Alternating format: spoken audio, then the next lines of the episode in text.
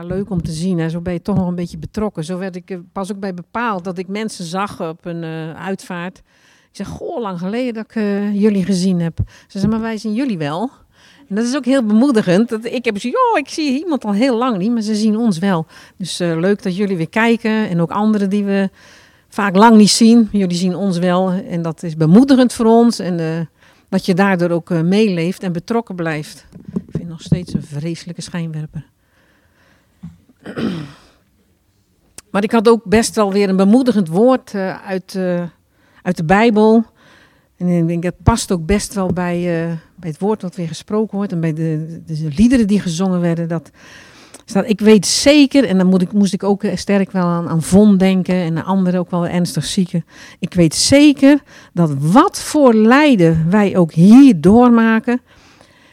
Het in het niet valt bij de schitterende heerlijkheid die God ons straks zal laten zien. Dat is ook al een openbaring. Hè? Dat God, dat is een geheimenis geweest, dat er voor ons hoop is. Want er staat hier ook dat ook de, de schepping is onderworpen aan verval en aan dood. En dat zien we ook. Maar ook dat die schepping die zal uh, ja, vernieuwd worden. Ja. Maar er is hoop. Ook die schepping zal bevrijd worden uit de macht van zonde en, en, en dood. En wij hebben als een voorproef, vanochtend werd dat woord ook al genoemd, de voorproef, uh, het nieuwe leven van de Heilige Geest ontvangen. Wij hebben als voorproef al de Heilige Geest. Maar toch, ondanks dat, zuchten en verlangen wij ook naar de dag dat ons lichaam zal worden verlost van ziekte en dood.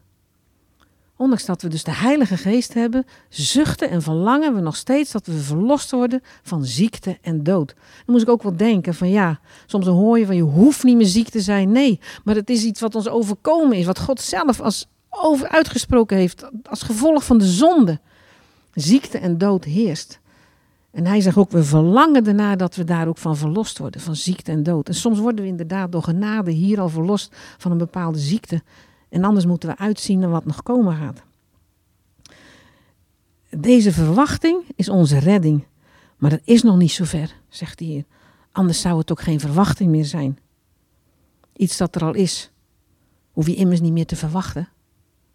Dus wij verwachten om inderdaad met de schepping verlost te worden van inderdaad dit lichaam, van dit verval. En dan krijgen we een ongelooflijke heerlijkheid waar wij naartoe mogen gaan. Dat is ons vooruitzicht en dat is onze hoop.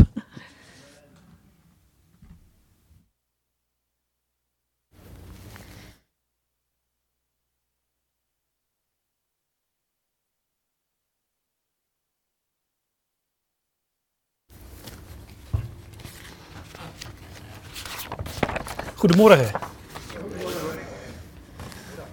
Middag. Middag. Ook kijkers thuis.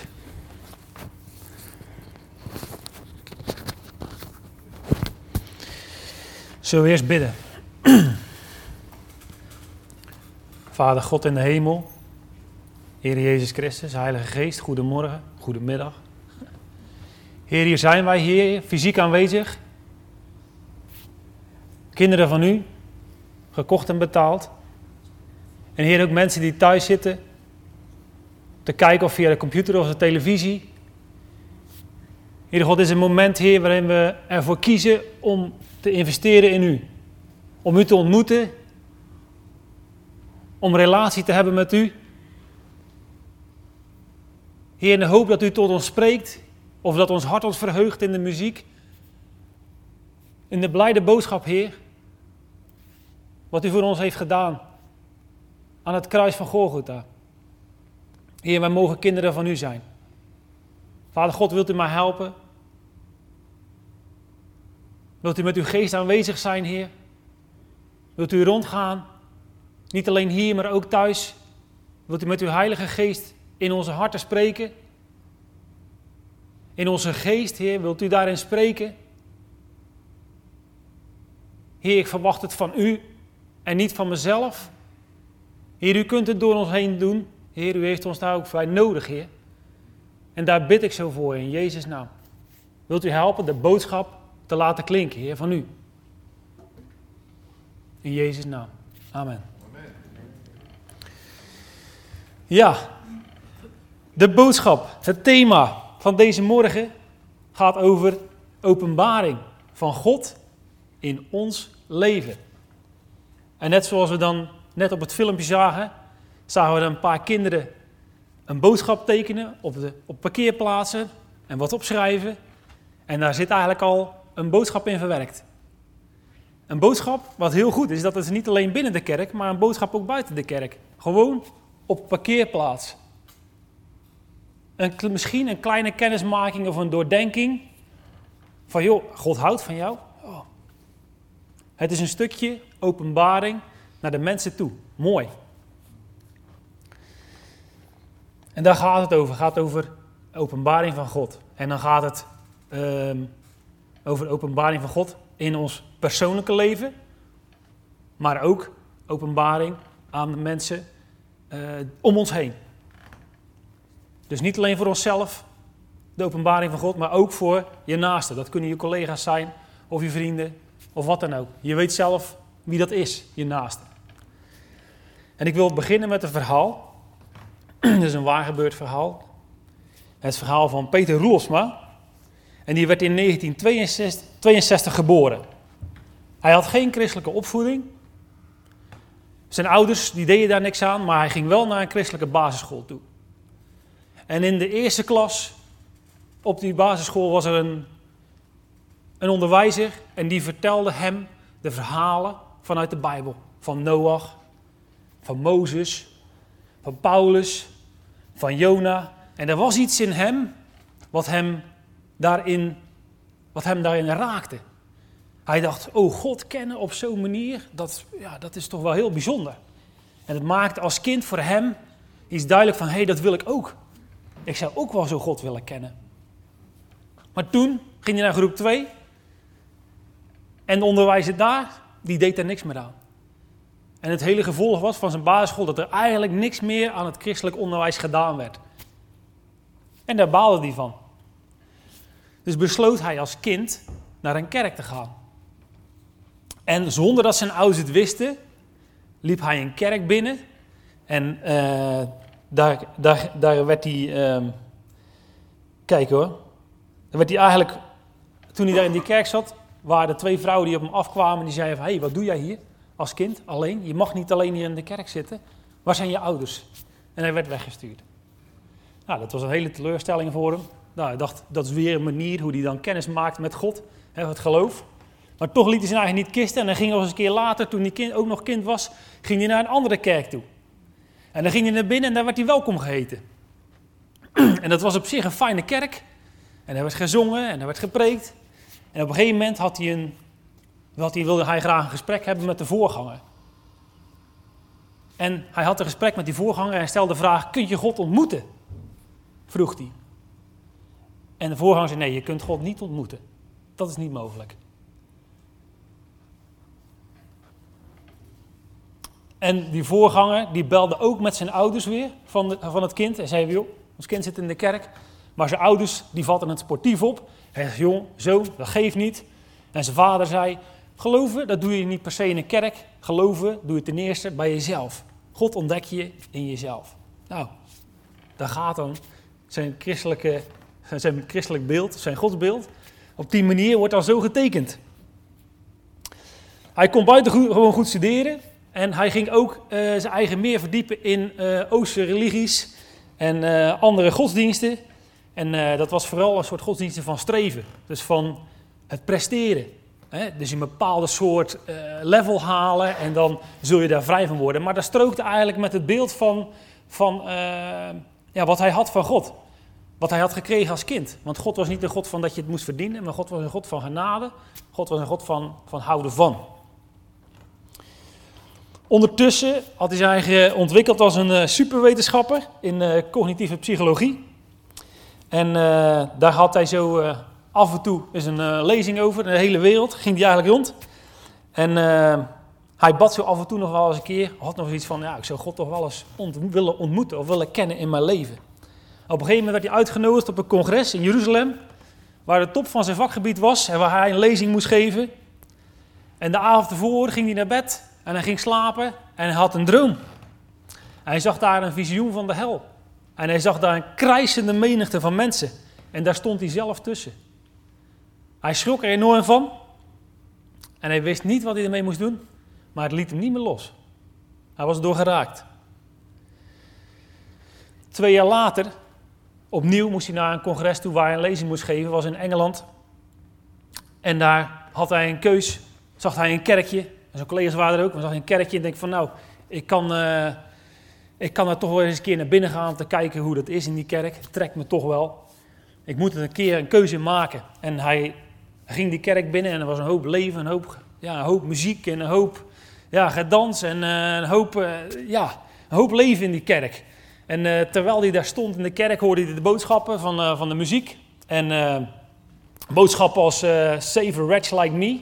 He, dus uh, als, zeg maar, een wrak als ik moet dan gered worden, daar kon hij zich niet zo in vinden. Maar dat hij de genade van God nodig had, dat, dat wist hij ergens wel. En terwijl die kerkdienst was, ontstond er een groot wit licht, zag hij.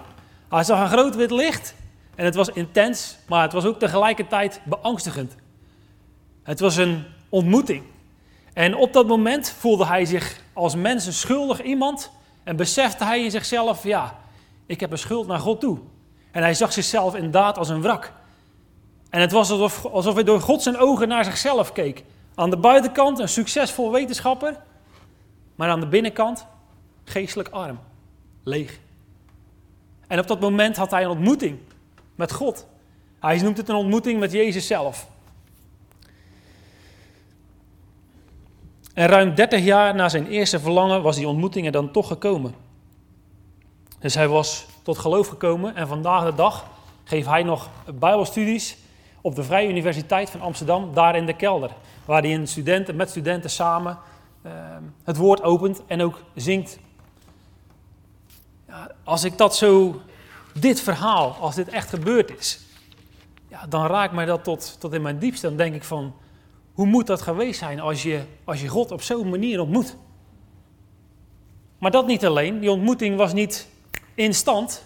Die ontmoeting, daar ging een hele periode overheen. dertig jaar voordat hij uiteindelijk God ontmoette. Zie je het verschil tussen misschien God kennen vanuit de school, vanuit de basisschool, of wat je in de kerk hebt meegemaakt. He, al die dingen had hij wel meegemaakt, maar een ontmoeting met God, dat duurde nogal even. Maar God was er dus niet op dat, ineens op dat moment, daar ging wat overheen. Nou, en dat maakt eigenlijk het verschil tussen God kennen, als het ware een soort horizontale lijn. Dus van horen zeggen, wat je misschien in een kerkdienst gehoord hebt. Kan misschien fijn geweest zijn, maar kan ook een hele strenge kerk geweest zijn. Waarin je te horen hebt gekregen hoe God is. Hè? En dat kan, dat kan jouw beeld van God tekenen. En soms kan het zo'n, zo'n litteken achterlaten dat het heel moeilijk is voor mensen om dat los te laten. Dat is dus de verantwoordelijkheid van, van de mens. Om andere mensen van God bekend te laten te maken. Dus dat godsbeeld, dat begint al van heel jongs, jongs af aan. En eigenlijk heeft iedereen een godsbeeld.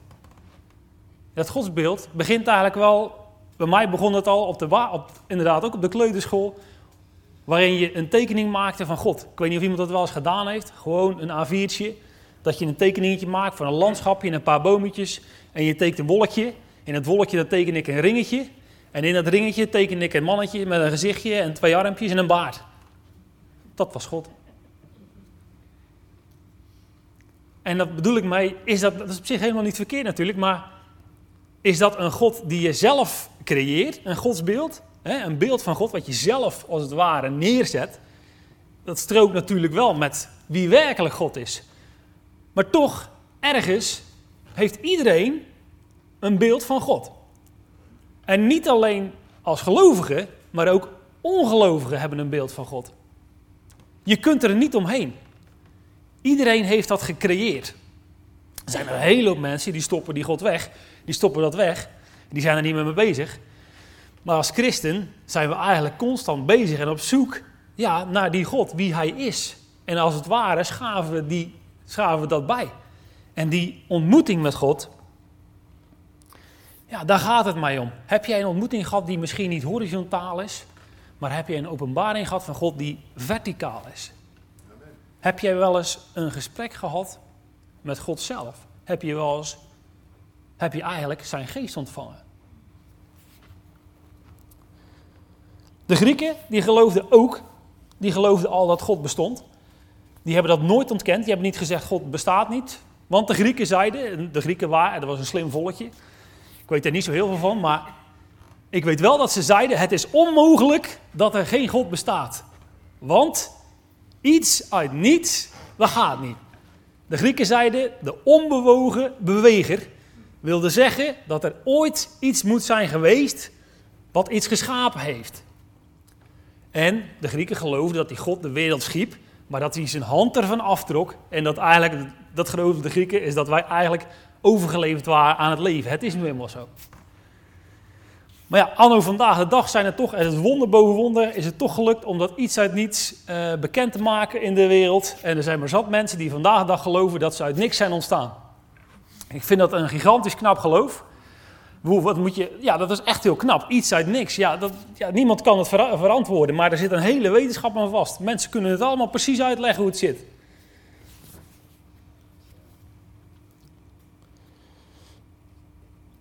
Wat is dan nou precies God kennen? Dat je zoveel over hem hebt gehoord, in negatieve zin of in positieve zin, is religie dan geloof? Religie wil zeggen het pakket met doen en laten wat je doet van, om je geloof te, er zeg maar een soort gezicht aan te geven. Dat kan zijn zingen, dat kan zijn je werk in de kerk, dat kan zijn wat dan ook, of in de kerk zitten, je preek luisteren. Dat is eigenlijk het hele pakket van uh, hoe je je kerk, hoe je, hoe je geloof kunt beleven. Hoe je invulling geeft aan een geloof. Maar er zijn maar zat mensen die alleen dat pakketje hebben van geloof, horizontaal, maar die misschien nog nooit die ontmoeting hebben, gehad hebben met God. Of misschien daar ook nog niet eens de moeite voor genomen hebben om die te onderzoeken. Zoals meneer Roelsma dat had, hij had een soort verlangen wat hem niet losliet. Maar uiteindelijk had hij dus wel die ontmoeting met God gekregen. Nou zeg ik niet, let op, het is belangrijk dat je niet denkt van ik wil dat iedereen die ontmoeting met God heeft zoals, zoals meneer Roelers dat maar dat heeft. Maar ik vind het belangrijk dat je een ontmoeting hebt met God zoals God dat voor jou bedoeld heeft. Want God spreekt tot ons persoonlijk, op een bijzondere manier. Op de manier zoals het bij jou past.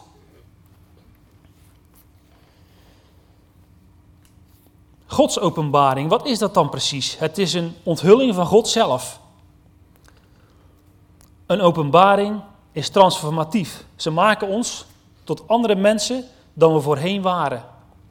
Niet tot verwerving van kennis, maar eentje van een existentiële doorbraak. Existentiële, het, het verandert je hele wezen. Er verandert iets. Het is een redding en tot je bestemming komen. Je wordt hervormd naar het beeld van God. Een gebeuren dat je raakt in je hele mens zijn. Je gevoel, je wil, je geweten, je verstand. Ik had in ieder geval wel zo'n ervaring tot ik tot, tot geloof kwam. Toen ik negentien was, was het een omslag van je welste. Het was een radicale bekering, waarin ik voor mezelf eigenlijk ook wel als kind, als jongen zocht van, nou hoe zit het nou met God? En hoe zit het nou met het leven? En dat moment was daar dat ik denk van, al het aardse, wat het ook mogen bieden, ik, word er, ik denk niet dat ik er gelukkig van word. Is dit alles? Is dit alles? Vroeg ik mezelf af. En ik liet het niet los. En ik zei, God, als u bestaat, ik wil u zo graag kennen. Bent u daar? En als het ware, er gebeurde iets en er was iets. Ik, ik keek in de spiegel en ik zei alleen tegen mezelf, ja, je hoeft alleen maar te geloven. Het was geen explosie of wat dan ook. Maar hij zei, God zei tegen mij, Jan, je hoeft alleen maar te geloven. Geloof in mij. Dat was voor mij die verandering, die transformatie waarin ik nooit meer dezelfde werd. Mijn leven werd er niet makkelijker op, op een of andere manier. Het leek alleen maar moeilijker te worden. Maar het heeft me nooit losgelaten. Door de dalen heen wist ik zeker, God bestaat. Amen.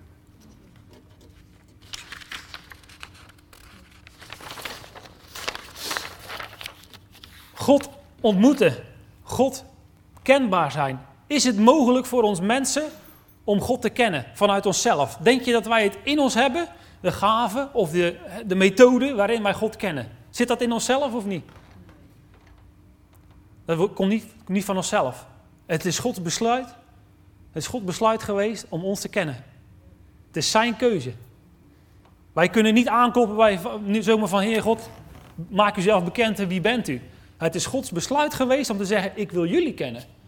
Vanaf het moment dat hij de aarde maakte en alles wat erop en erin was, was het Gods besluit om de mens te maken als kroon op zijn schepping en zeggen, ik wil een relatie met jullie.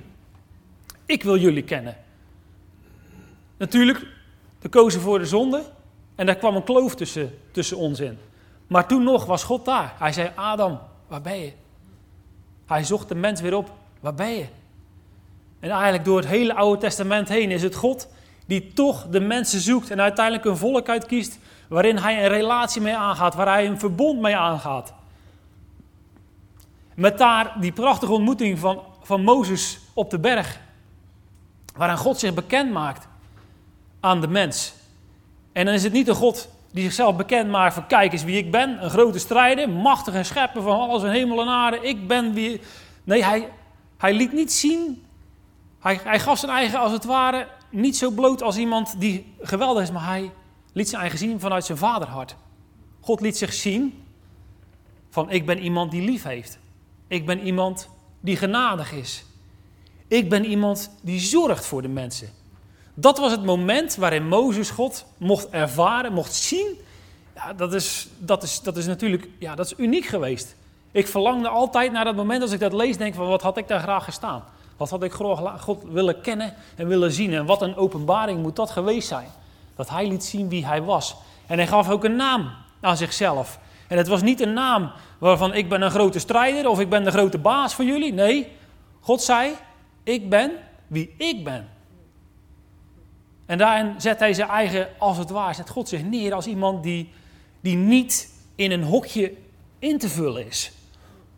God was ook iemand die zei, je maakt geen beeld van mij.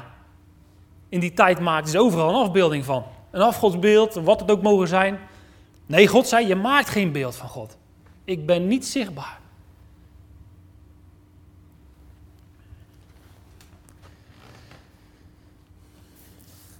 God openbaart zich in het Oude Testament op vele voorbeelden. En een van die voorbeelden is de ontmoeting van Elia met God. Hij was op de vlucht voor Agab. Elia die had zijn eigen verstopt. En op een gegeven moment komt God hem opzoeken. En hij zei, ga naar buiten en ga op de berg staan voor het aangezicht van de Heere. En zie, de Heere ging voorbij en een grote sterke wind, een storm, die bergen spleet en rotsen in stukken brak voor het aangezicht van de Heere. Maar de Heere, die was niet in de storm. Na die wind kwam er een aardbeving. Maar ook de Heer, die was niet in de aardbeving. Er kwam een vuur en God was ook niet in het vuur. Waar was God wel? En na het vuur kwam er een suizen van een zachte stilte. En het gebeurde toen Elia dat hoorde, dat hij zijn gezicht met zijn mantel ontwikkelde, naar buiten ging en in de ingang van de grot bleef staan. En zie, een stem kwam tot hem en zei, wat doet u hier, Elia? God kwam in het suizen van de wind, in de stilte. Dan kun je voor jezelf toepassen van nou, als ik God wil ontmoeten, waar, waar is dat, die plek? Die plek is dan misschien niet in een sensatieplek of in een kerk waar uh, een hoop warmte en gezelligheid is en muziek en een hoop, misschien een hoop ervaringen en een hoop, ja misschien, misschien is God eigenlijk wel in de stilte, misschien is God eigenlijk, kom je die eigenlijk pas tegen op het moment dat je je eigen afzondert voor hem, dat je de stilte ingaat. En dat is moeilijk voor ons, om in de stilte te gaan. Ik ben niet geneigd, zozeer geneigd om in de stilte te gaan. Ik ben liever geneigd om bezig te zijn met de dingen waar ik allemaal mee bezig ben. Het is die keuze tussen de wereld en de geest. Maar uiteindelijk, een ultieme ontmoeting, door naar het Oude Testament heen, kwam er een belofte. En zei God, ik ga een gezicht geven aan mezelf. En dat is Jezus Christus, die naar deze aarde kwam. En Jezus kwam naar de aarde en hij was het gezicht van God. En de karaktereigenschappen die God zeg maar opgenoemd had tegen Mozes, die werden ineens zichtbaar bij een mens. En Jezus kwam op die aarde en mensen wisten niet wat ze ermee moesten doen. Ultieme liefde. Dat past eigenlijk niet in deze wereld, hè? Ultieme liefde, want dat was Jezus. En het gevolg ervan was dat die ultieme liefde niet gewenst was op deze aarde. Die moest weg. Die moest hier niet zijn. Die moest gestraft worden. En die hebben we gekruisigd. Hij was wel het ultieme voorbeeld, ook vandaag de dag voor ons, dat God zichzelf openbaard heeft. Dat is de boodschap vandaag de dag, anno tweeduizend eenentwintig, waarin wij Jezus, Vader God, kunnen kennen, door Jezus heen. Want Hebreeën één zegt, vers één zegt, God die voorheen op vele malen en op vele manieren tot de Vader gesproken heeft door de profeten, heeft in de laatste dagen tot ons gesproken door de Zoon. Het is de Zoon. Maar hij was niet gewenst. En hij moest sterven voor onze schuld. En het was een niet geliefde boodschap om te horen, maar het was wel waar. Vergelijk het maar met een lam in een leeuwenkooi zetten.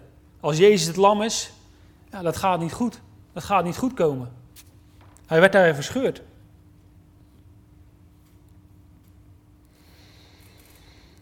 Toen Jezus uiteindelijk ten hemel opvoer, zei Jezus niet van jongens, iedereen heeft me gezien nu. Uh, dit is het. Wachten, jongens, allemaal rustig blijven de komende jaren. Uh, ik kom terug. Vooral, hou je eigen vooral gedijst, niks doen. Ik stuur de Heilige Geest voor jullie om jullie bij te staan. Maar voor de rest moeten jullie niks doen. Zei Jezus dat? Of zei Jezus van, er is nog misschien nog een opdracht van mij. In dat stukje openbaring, in dat stukje ontmoeting die jij misschien hebt gehad met God. Wat Edwin zei, toen we nog niet zo prachtig waren. Was God daar wel, hè? Voor jou en voor mij. Zo prachtig waren we niet. Maar toch was hij er voor ons. En Jezus zei juist, ga uit, trek één en maak het in alle volken bekend dat ik Heer ben en dat ik terugkom. Dat was de boodschap van Jezus. En dat is een verantwoordelijkheid die bij ons ligt als christen, vandaag de dag. Vraag het jezelf af of je eigen verantwoordelijk voor voelt om het evangelie te delen aan je, aan je naaste. Wat het ook mogen zijn. De postbode, de pakketbezorger, je collega. Vraag het jezelf af, voel ik mij verantwoordelijk om het goede nieuws te vertellen? Of hou je het liever voor jezelf? Of wil je er liever niet over praten? Want ze zullen me wel voor gek verklaren. Dat doen ze bij mij in ieder geval wel. Mij verklaren ze voor gek. Daar heb je jammer met zijn geloof. Ik maak geen grap hoor. Mensen denken dat ik gek ben. Ga weg, alsjeblieft, hou op met dat geloof. Ze willen het er niet van horen. Goed, dan sta je even voor gek. Maar wat heb je dan verloren, toch? Dan heb je niks verloren. Dus het is eigenlijk heel belangrijk voor ons om onze naasten ervan te vertellen. En als je je dan afvraagt, misschien waarom doe ik dat dan niet? Waarom vertel ik het niet? Dan denk ik bij mezelf van, misschien is het wel omdat ik een stukje bewogenheid mis voor mijn naasten. Dat zijn vervelende dingen om over na te denken. Vind ik in ieder geval wel. Bewogenheid voor je naasten. Bewogenheid voor de mensen die, die je misschien niet graag mag. Of die eigenlijk, ja... Dan denken we als Heer God, geef ons meer bewogenheid voor onze naasten. Heer Jezus, zoals u dat had. U maakte geen uitzondering. Wie dat ook was, u ging met hem om. U was, u was een liefdevol persoon. Misschien is het hier in de kerk makkelijk om liefdevol te zijn. Weet ik niet of dat zo is, maar... Het is wel onze taak om over die naasten te vertellen. We hebben het erover van, hij komt spoedig. Het kan snel gebeuren, corona en alles, de wereld, de wereld verandert. En ja, Jezus komt eraan, jongens. Zorg dat je klaar bent voor die opname. Zorg dat je er klaar voor bent. Want als je gaat, dat je, dat je in ieder geval hoog en droog zit, toch? Maar die mensen die achterblijven dan, tadalay, yo, daar gaan we. Hier, super, wij komen eraan. Maar misschien zal de Heer ons ook ter verantwoording roepen van, jongens, als christenen hier allemaal, het is jouw verantwoordelijkheid om je naast te vertellen. Ja, en daar komt het. In eerste instantie dacht ik dat het altijd ging over dat je moet vertellen, praten over dat God wel bestaat of dat God niet bestaat. Want vaak gaat daar de discussie over. He, mensen zijn nog niet bij het punt dat ze in een God geloven. He, mensen, je denkt van mensen moeten eerst gaan geloven in God. Dat denk je. Dat dacht ik in ieder geval. Maar dat is niet. Het gaat erom dat de boodschap die God ons gaf was niet van ga heen in de wereld en ga vertellen dat God bestaat. Dat zei hij niet, hè? Hij zei, gaat heen en maak bekend het goede nieuws. Jezus Christus leeft. Hij is voor jou gestorven. Nou, als je dat gaat vertellen, nou, dan zullen ze je echt voor gek verklaren. Echt hoor. Mensen zullen zeggen, die is gek. wat is er met die, wat is er met die persoon aan de hand? Maar honderd jaar geleden was dat normaal hoor. Dan geloofde eigenlijk grosso modo de hele wereld, heel Nederland geloofde dat Jezus Christus bestond.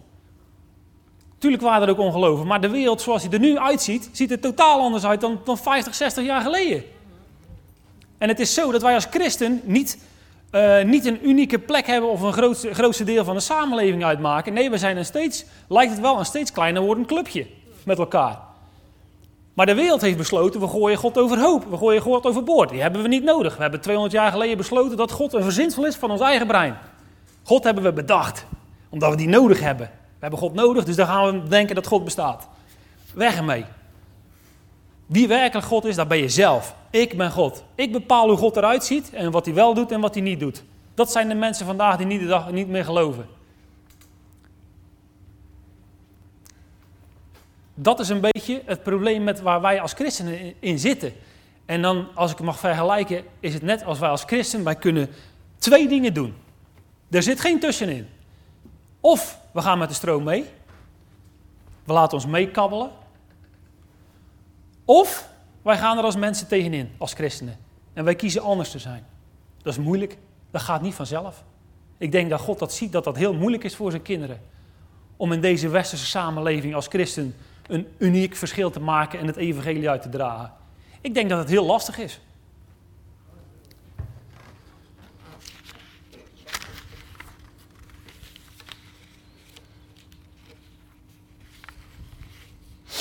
En toen Jezus opsteeg, terug naar zijn vader, gaf hij een vervanger, de trooster, de Heilige Geest. Ter, als het ware als een bezegeling van in ons leven dat God echt is en dat hij bestaat. En die geest, die bezit eigenschappen. En die eigenschappen van de Heilige Geest wil hij door ons heen laten werken. Door ons allemaal. Die zijn niet specifiek voor iemand. Nee, die gaven van die geest zijn eigenlijk voor iedereen bedoeld. En je mag er ook op vertrouwen dat als je tot geloof bent gekomen, dat je de, de geest van God in jou hebt. En als je dat nooit hebt ervaren en je hebt er twijfels over en je weet het niet, van de Heilige Geest, ik heb je nog nooit ervaren of ik, ik voel uw bijstand niet in mijn leven, vraag het hem dan eens. En zeg, Vader God, ik wil uw geest in mijn leven kennen. En ik wil het ook wel eens ervaren. Net zoals die meneer Roelsma dat had. Zo'n moment, zo, daar verlang ik naar. Ik zeg niet dat ik die elke week heb. Ik zou het wel willen dat het zo was, maar dat is niet zo. God lijkt zich soms vaak op een afstand te houden. Maar de geest, die woont in jou. Daar mag je op vertrouwen. En die geest moet jou ook helpen om het evangelie uit te dragen aan je naaste. Kenmerken van openbaringen. Openbaring kan zijn via een droom, via een visioen, via een kerkdienst, via een aanbidding. Of bijvoorbeeld overweldigd worden door een groot licht. God openbaren, God kennen in je leven. Maar het is niet altijd zo dat je God ervaart of kent in je leven. Er is ook een andere kant waarin het lijkt alsof God zich verbergt. Alsof hij niet ziet en alsof de hemel van koper is. Zoals Jesaja het zegt in vijfenvijftig vers acht. Zijn gedachten en zijn wegen zijn hoger dan de mijne.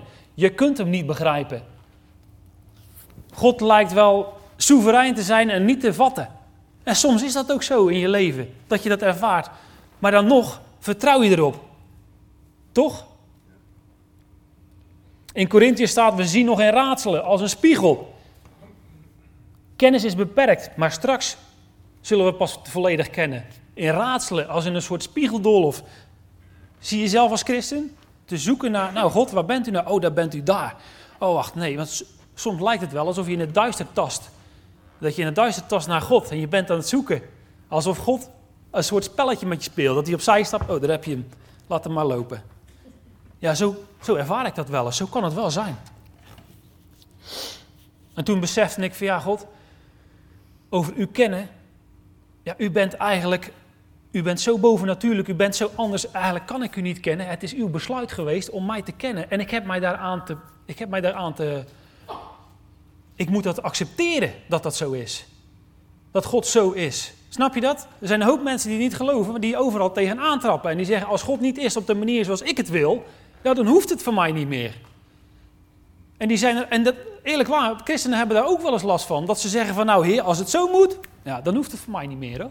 Gelukkig laat hij ons niet los, maar ik ken die momenten wel. En ik tegen God zei, ah God, ja, als dit moet, het ging net zo lekker, het liep allemaal op rolletjes, nou, nou gebeurt dit. Ja. Ja, ik herken dat wel in mijn leven. Dan denk ik van ja, boos zijn, hè? Dus in discussie zijn met God, wie hij is. Discussiëren, alsof je op een stoel kan gaan zitten tegenover hem en kan gaan uitleggen, ja Heer, zo zit het allemaal. Dit vind ik. En waarom doet u dit? En waarom doet u dat? Of waarom gebeurt dat? En waarom gebeurt dit? Hé, zo werkt het niet bij God. Zo werkt het niet. Je kunt je eigenlijk alleen maar onderwerpen aan hem. En erop vertrouwen, wat er ook gebeurt, dat het goed is. Dat is moeilijk. Dat is misschien een hele weg waar als gelovige waar je naartoe moet. Om de dingen los te laten waar je mee worstelt. Die je niet los kunt laten. Het gaat misschien niet in één keer. Net zoals meneer Roelsma. Dat duurde dertig jaar voordat het mee, dat hij het meemaakte. Maar je moet het niet loslaten. Je moet het niet loslaten. En dat geldt voor iedereen, ook voor die niet gelooft. Als je denkt, ik heb wel eens gebeden van Heer, als u bestaat, kom in mijn leven. Oh. Oh nee. Toch niet. We gaan verder. Nee. Laat niet los. Het is van levensbelang. Want als de dingen waar we in geloven van een opname en in een hel. Hè, als meneer Roelsma een droom heeft over de hel van krijsende menigte. En als we het hebben over dat je een schuldig persoon bent en dat je genade nodig hebt. Dat zijn toch de, dring, de dingen waar we als christenen in geloven, toch? Dat zijn toch onze, onze fundamenten van het christelijk geloof? Nou, die moet je maar eens even vertellen in de wereld dat je daarin gelooft. Het wordt tijd dat we daar sterker in worden. Dat we moediger worden. Dat we mogen uitkomen waar we in geloven. We zijn niet gek. Het is de duivel die zegt, je bent gek. Je doet dat, je probeert het evangelie aan je collega te vertellen of wat dan ook. Ga weg. Ik had er vanmorgen drie zitten. Toch drie collega's die waren gekomen. Omdat ik zomaar eens af en toe eens over het geloof sprak. Ze waren er wel. En ze vonden het mooi. En ze zeiden, je zet het tot nadenken. Dan denk ik van, ja Heer, zie je nou wel? Toch wel. Het is mijn verantwoordelijkheid. En ik wil jullie deze week ook uitnodigen om deze week iemand te vertellen die het misschien nog niet gehoord heeft in je omgeving. Vertel eens, God houdt van jou. God heeft jou lief en Jezus leeft. Amen. Probeer het eens op een manier te doen. Ik ga niet zeggen hoe, dat moet je op je eigen manier doen. Mag je op vertrouwen dat Gods geest je daarbij helpt. En dan wil ik graag weten dat je kijkt naar de reactie van de mensen. Of ze je voor gek verklaren, maar ten diepste misschien toch even nadenken. Van hé hey, ja, het is wel waar hè. Het is wel waar, het is wel waar. God bestaat toch? Ja, want uiteindelijk stiekem gelooft iedereen in God. Stiekem gelooft iedereen in iets. Zeggen van ik geloof in niks. Ja, iets uit niets, dat is nog gekker. Dat gaat niet. En dat noemen ze, hè, dat heb ik vorige keer gezegd, dat noemen ze de apatheïsten. Mensen die denken van jongens, we zijn er niet meer mee bezig met geloof. Het is niet meer apathisch zijn in het geloof. We zijn niet meer bezig. Niet meer interessant. Niet meer doen. We zijn bezig met ons, met ons eigen leven. Niet meer over nadenken. Niet bezig zijn met God. Dat doen we wel als we sterven.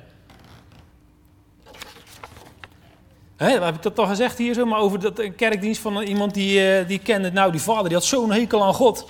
Oh, en de kerk moest hij niks van hebben en dit en dat en op een gegeven moment ging hij dood en ik zei ja, ja, ja mijn vader is overleden. Ja, ik, ja het was een uh, mooie dienst, ik heb een mooie kerkdienst gehad. Een mooie kerkdienst. Ik zei oh maar, jij zei toch dat jouw vader toch niks van geloof moest hebben of van de kerk of zo, die was er helemaal anti van. Ja, maar ja, dat hoort er wel bij hè, de kerk. Ik denk van ja. En ik van ja, alsof dat dan de laatste uh, sleutel is om dan toch nog maar in het koninkrijk boven te komen. Ja, dan heb je, wat je dan hebt is een armoedig godsbeeld. Dan heb je het niet ontwikkeld. Dan ben je er niet mee bezig geweest. Dan denk je van nou, omdat ik in dat gebouwtje ben geweest en de pastoor en de dominee was erbij, kom ik er wel. Ja, ik denk niet dat dat gaat werken. Dat God zegt van ja, kom maar binnen, je was er nog. Die kerkdienst heb je nog, het was een prachtige dienst hoe je daar in de kist lag. Ja, om het zo maar te zeggen, dat is heel grof, maar... Ja, het is, dat is heel, heel sarcastisch gezegd, maar het is wel zo. Afhankelijk en onafhankelijk zijn. Dat kwam tot een inzicht van de Bijbelstudie. We geven op maandagavond, maandagavond doen David Pieper en ik doen de Bijbelstudie hier zo uh, over het Oude Testament. En Edwin zijn vader, Jos, die doet de fundamentenstudie. Houdt zich bezig met uh, de, uh, de onderwerpen van de Heilige Geest, de zonde en dat soort dingen. Als je het moeilijk vindt om bezig te zijn met het woord... En je denkt van ik heb er geen tijd voor, zet je naar je toe om naar een studie te komen. Wij zijn er en je, het maakt niet uit wie de les geeft, maar het gaat erom dat je bezig bent met het woord. En dan komt het vanzelf al tot leven. En dat, zo ook geldt dat ook voor mij, want ik zou uit mezelf niet met Deuteronomium bezig zijn. Maar op het moment dat je een Bijbelstudie moet geven, dan moet je er wel mee bezig zijn. Het is niet zo dat ik dan denk, goh, ik ga nu dinsdagavond ik ga lekker Deuteronomium doorlezen. Nee, dat is niet zo. Ik moet me eigenlijk daartoe zetten om het woord te openen en het lijkt me heel stoffig. En ik begin er toch in, denk te lezen en denk van, nou God, daar gaan we. En dan dacht ik, ik kwam daar een boodschap tegen en ja, dat heeft me zo geraakt.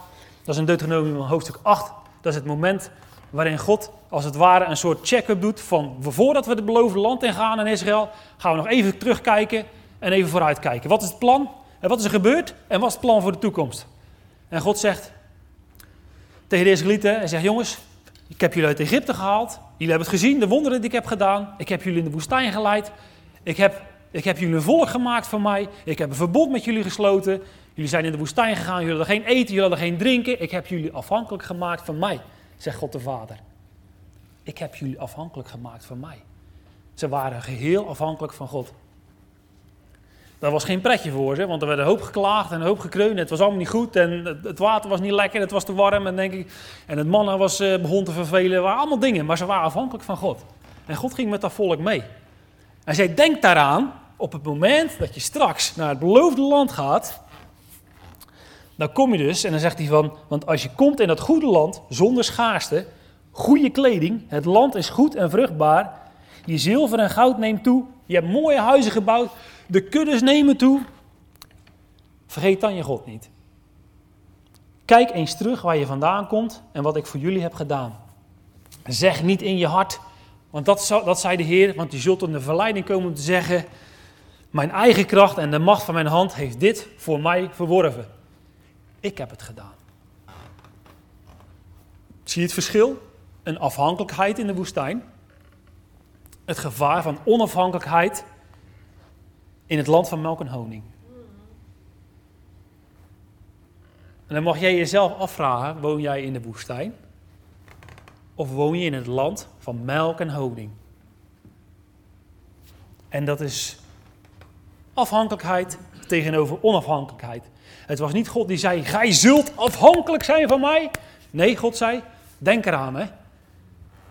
Dat is een liefdevolle vader hè. Dat is niet een vader die zegt, jij moet dit, jij moet dat. Nee, dat moest helemaal niet. Hij zei, waarschuwing, let op, denk erover na. En zoals ik al zei, tweehonderd jaar geleden in de verlichting hebben ze besloten dat God een creatie was van ons eigen brein. God bestaat niet.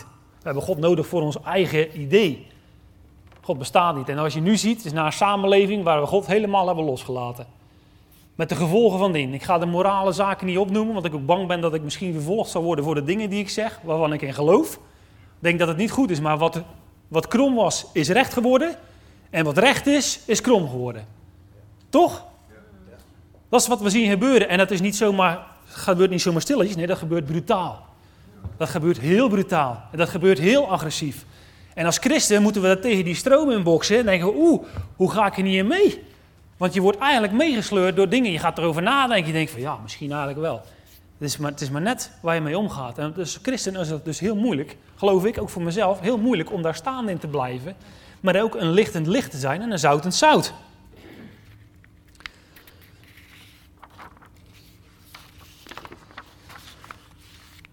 Ja, als ik het dan heb over dus afhankelijk zijn van God in de woestijn.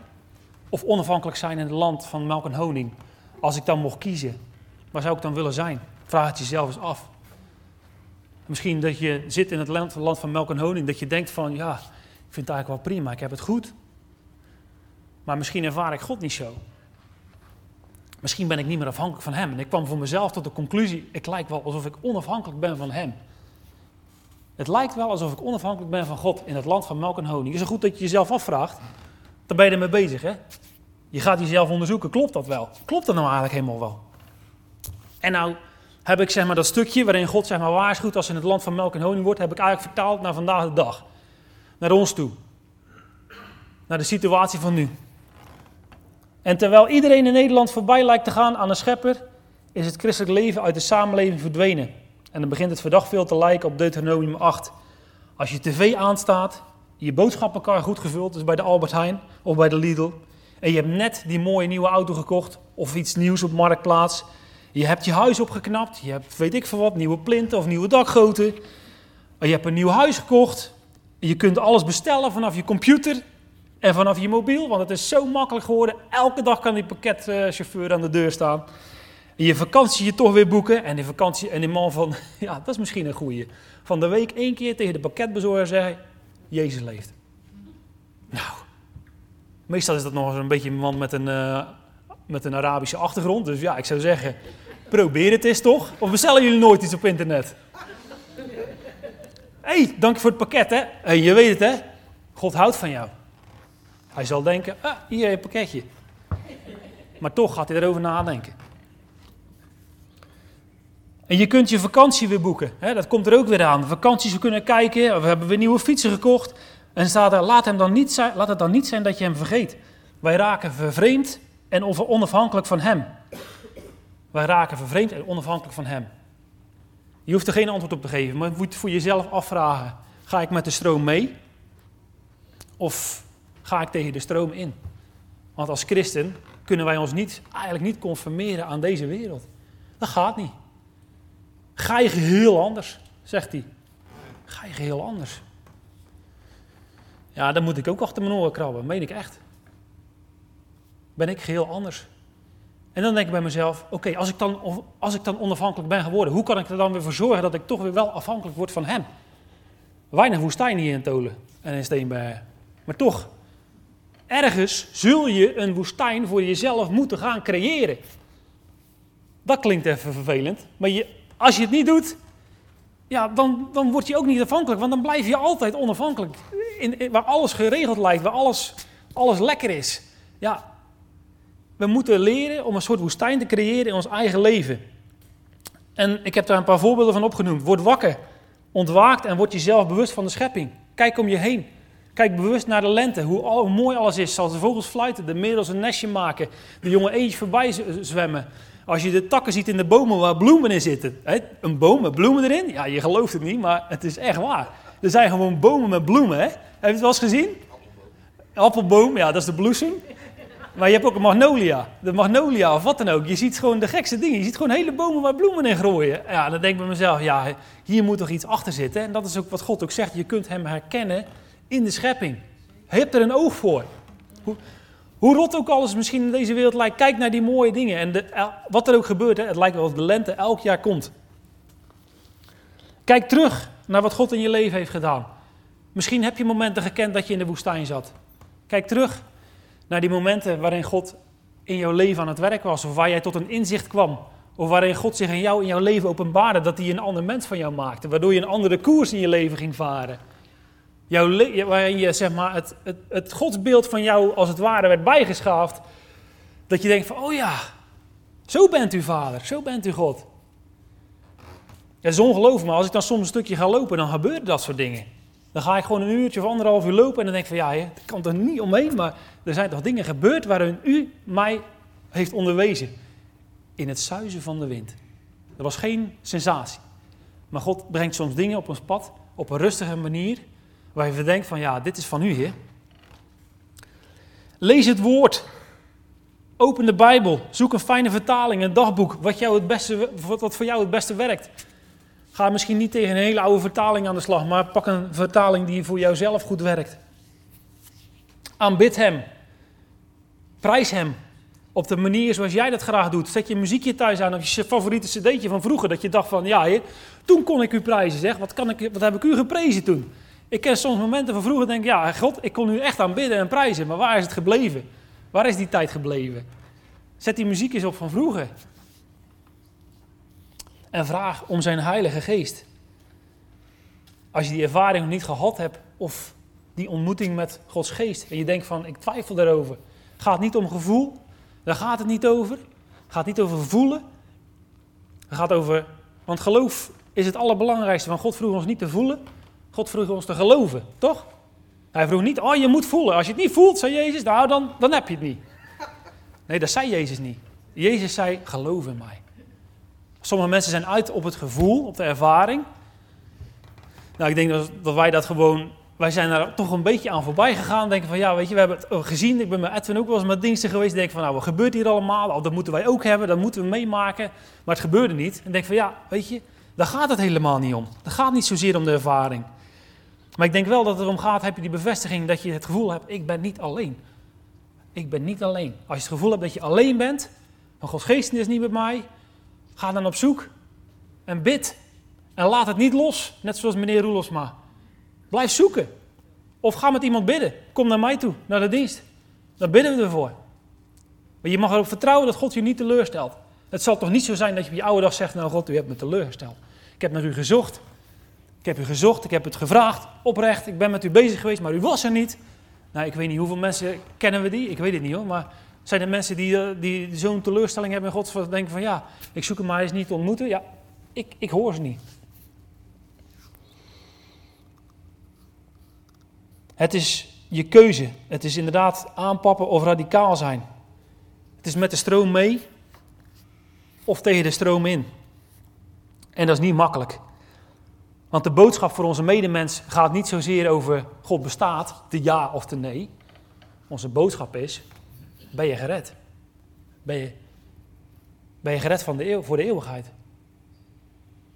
En ik zie, ik zie mensen denken van, ja, dat gaat toch niet zeggen. Verloren gaan of, of redding. Of, ja, maar het is wel waar. Dus probeer voor jezelf af te vragen hoe je dat creatief gaat brengen bij de mensen. Maar het moet wel. Het is jouw opdracht. Het is jouw opdracht. Het is, het is mijn opdracht om mensen te zeggen dat God bestaat. En dat Jezus leeft. En dat hij voor mij aan het kruis is gestorven. Ik heb een paar weken geleden gezegd naar een collega waar ik al heel de tijd discussies mee had over het geloof. Bestaat hij wel of bestaat hij niet? Ik ben naar hem toegelopen. Ik heb gezegd, ik zei, moet je luisteren? Ik zei, we hebben heel veel gediscussieerd over God. Hè, of hij wel of niet bestaat. En het zijn hele fijne gesprekken en leuk. Ik zei, maar ik ben erachter gekomen dat het eigenlijk niet meer over gaat. Dat ik in discussie moet jou zijn over dat God wel of niet bestaat. Ik zei, je moet eigenlijk tegen jou zeggen dat God van jou houdt. En dat jij een keus voor hem moet maken.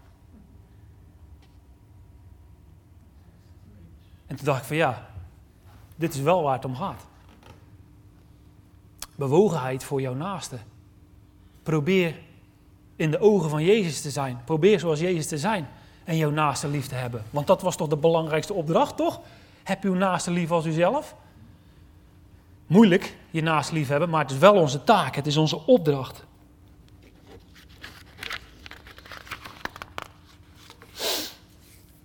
En sommige mensen vragen om een wonder als openbaring. Ik wil het zien. Ik wil het met mijn eigen ogen zien. Maar weten is nog steeds niet geloven. Toch? Mensen willen vaak echt grote wonderen zien en dan geloof ik het wel. Maar dat is niet zo. Zo werkt het niet bij God. God vraagt om geloof. Een wonder kan een middel zijn waardoor mensen inderdaad tot geloof komen. Maar dat, mag, dat is niet zeg maar het hoofddoel. Het ondersteunt het geloof. Dus ja, het is, het is tweeledig de boodschap. Aan de ene kant is het voor onszelf. Hebben we God ontmoet? Heb ik die, open, heb ik die openbaring wel eens gehad? En als je dat niet hebt, ga voor jezelf na. Hoe kan dat? En wat kan ik eraan doen? En misschien als voorbeeld van Peter, Peter Roelsma, die zegt, ik ga op zoek naar God en het la, ik laat het niet meer los. Vraag het niet één keertje, maar ga ermee aan de slag. Want op een gegeven moment wordt jouw zoeken niet meer horizontaal. Nou, op een gegeven moment wordt jouw zoeken horizon, verticaal. En dan ga je naar boven zoeken. En dan ga je kloppen. Toch? Hoe zei dat ook alweer? Hoe stond dat daar ook alweer? Vader, ik ben hier. Ziet u mij? Zou God de deur dicht houden of niet? Zou hij hem open doen? Ik denk dat hij op den duur open doet. Hij laat je niet in de kou, hij laat je niet in de kou staan. Hij zou zeggen, ik ben een vader die van je houdt. Kom naar mij, wij praten niet over schuld. Wij praten niet over verlorenheid of een krijsende menigte. Kom met mij mee. Ik hou van jou. Ik hou van jou. Heeft God er wel eens tegen jou gezegd? Ik hou van jou. Jan, ik hou van jou. Ja, God, u houdt van mij en ik hou van jou. Ik hou van u.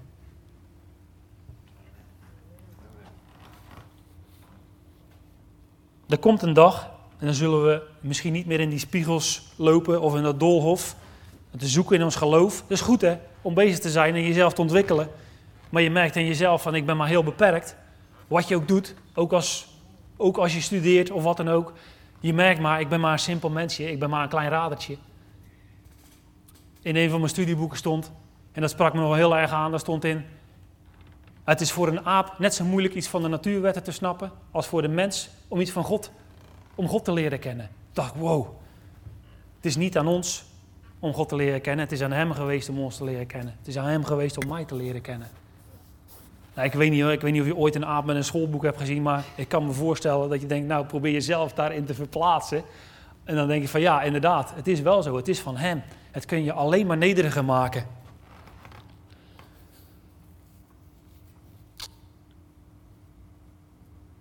En dat betekent, ver, en dan staat er, hè, dus in plaats verneder je voor hem en hij zal je verhogen. Maak je klein voor hem en hij zal je verhogen. Dat betekent dat als je jezelf vernedert, dat je niet meer op je borst slaat, dat je klein wordt voor hem, dan zal God jou ontmoeten. En er komt een dag, dan zullen we kennen van aangezicht tot aangezicht. Dat is onze hoop en dat is ons geloof. Je kunt het je eigenlijk niet voorstellen, maar er komt een dag, toch, wat wij geloven, dat we Jezus Christus zullen ontmoeten, toch?